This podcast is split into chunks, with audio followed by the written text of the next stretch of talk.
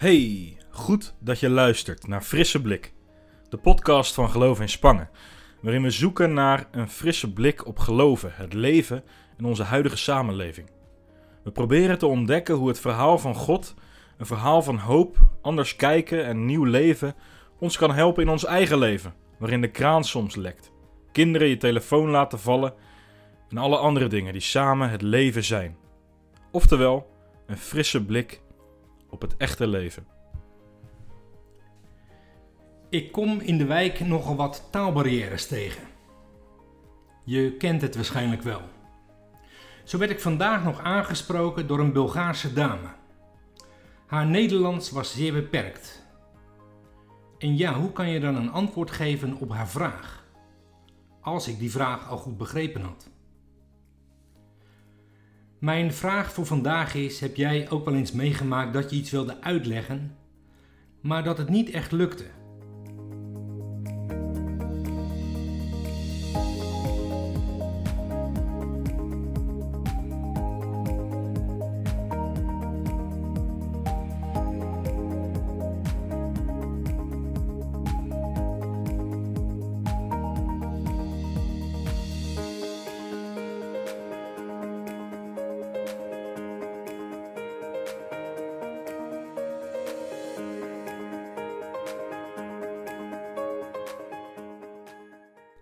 We lezen vandaag uit Handelingen 2, vers 7 tot 11.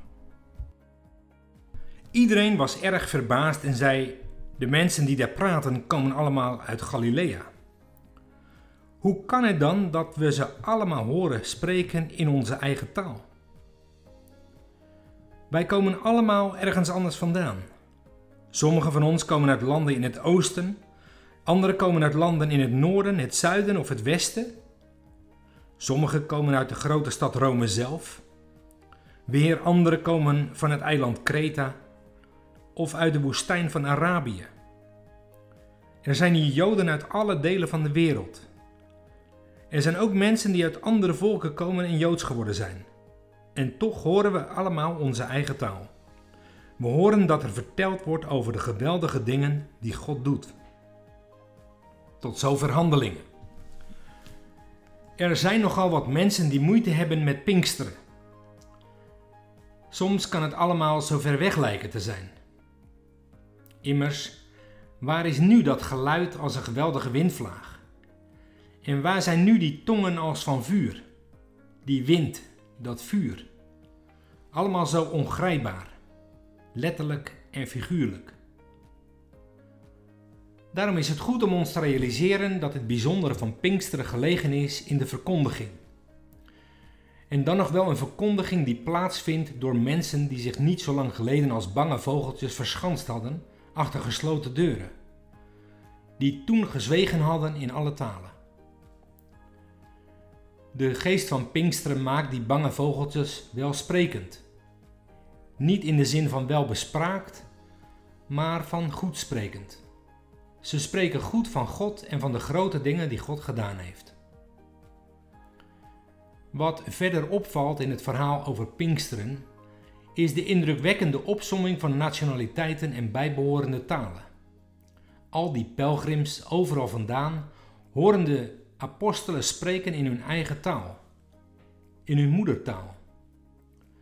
Misschien dat ze het Grieks, de wereldtaal van die dagen, allemaal wel min of meer verstaan zouden hebben. Maar geen taal komt zo dichtbij als juist de taal waarin je moeder tot je sprak. De Heilige Geest wil met het goede nieuws van het Evangelie heel dicht bij je binnenkomen. Wij horen hen in onze eigen talen. Daar zit ook een boodschap in voor de boodschapper.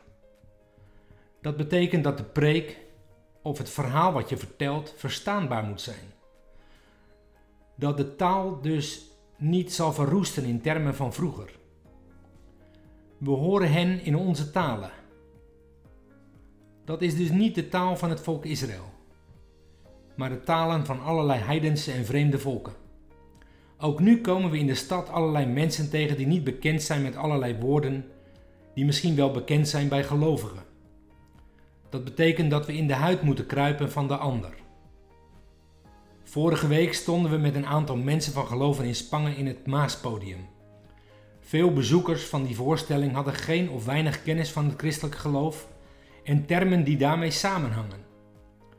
Het was voor ons zoeken naar woorden, naar vormen, om dat, wat voor ons zo grote betekenis is, om dat naar voren te brengen in de taal van deze mensen. En ik kan je zeggen, dat was best wel even zoeken. Voor dat zoeken heb je de Heilige Geest nodig, om nieuwe talen te vinden, nieuwe manieren om mensen aan te spreken, zodat zoveel mogelijk mensen, hipsters, hangjongeren, sportschooltypes, bankdirecteuren en bijstandsmoeders de grote, geweldige dingen van God zullen horen.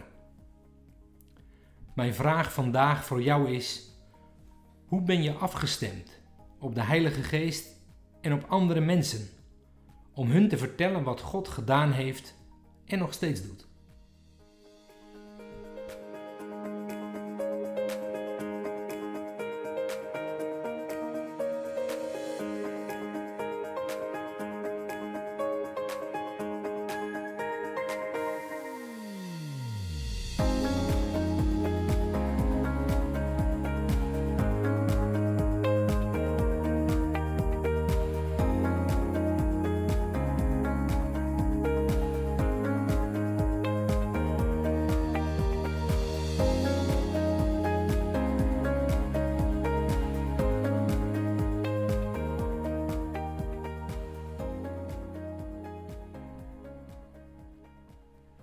Laten we bidden. Heere God, geef ons uw Heilige Geest, zodat we afgestemd zullen zijn op mensen en op u. Geef ons woorden, geef ons manieren, nieuwe taal om anderen te bereiken, zodat ook zij horen van het geweldige wat u heeft gedaan. Amen.